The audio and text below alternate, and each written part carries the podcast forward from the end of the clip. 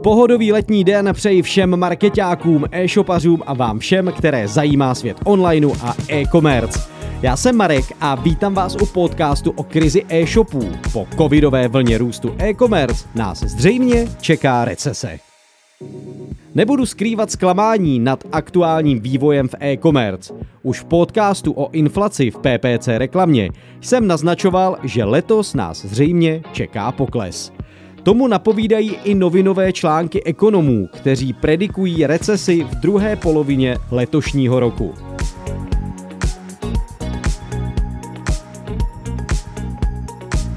Problémy v online biznisu ovšem zásadně ovlivňuje fakt, že během doby koronavirové vzniklo mnoho nových projektů, některé tak trochu náhodně.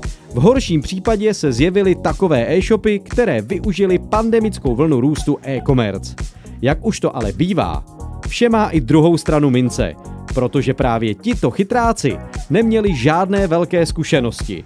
Troufám si říct, že už vůbec nezažili podobnou krizi a jejich jednání je teď pochopitelně impulzivní a často krátkozraké. Pojďme se ale na situaci podívat podrobně. V čem spočívá kámen úrazu? U nových projektů bývá pravidlem, že majitelem je osoba, která ve firmě vykonává často mnoho funkcí.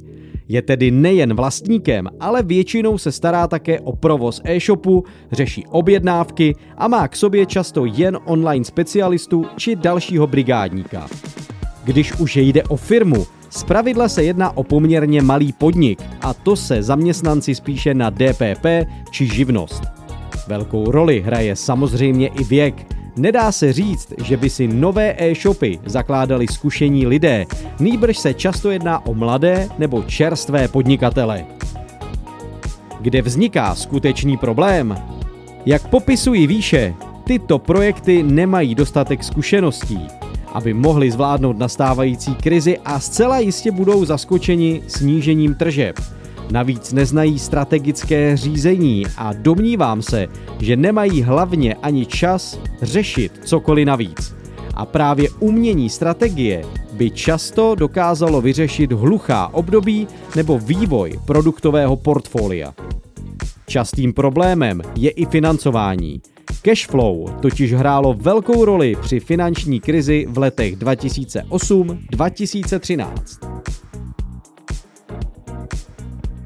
Zamýšlel jsem se, jakým způsobem těmto projektům pomoci, ale aktuálně bohužel není příliš možností k řešení.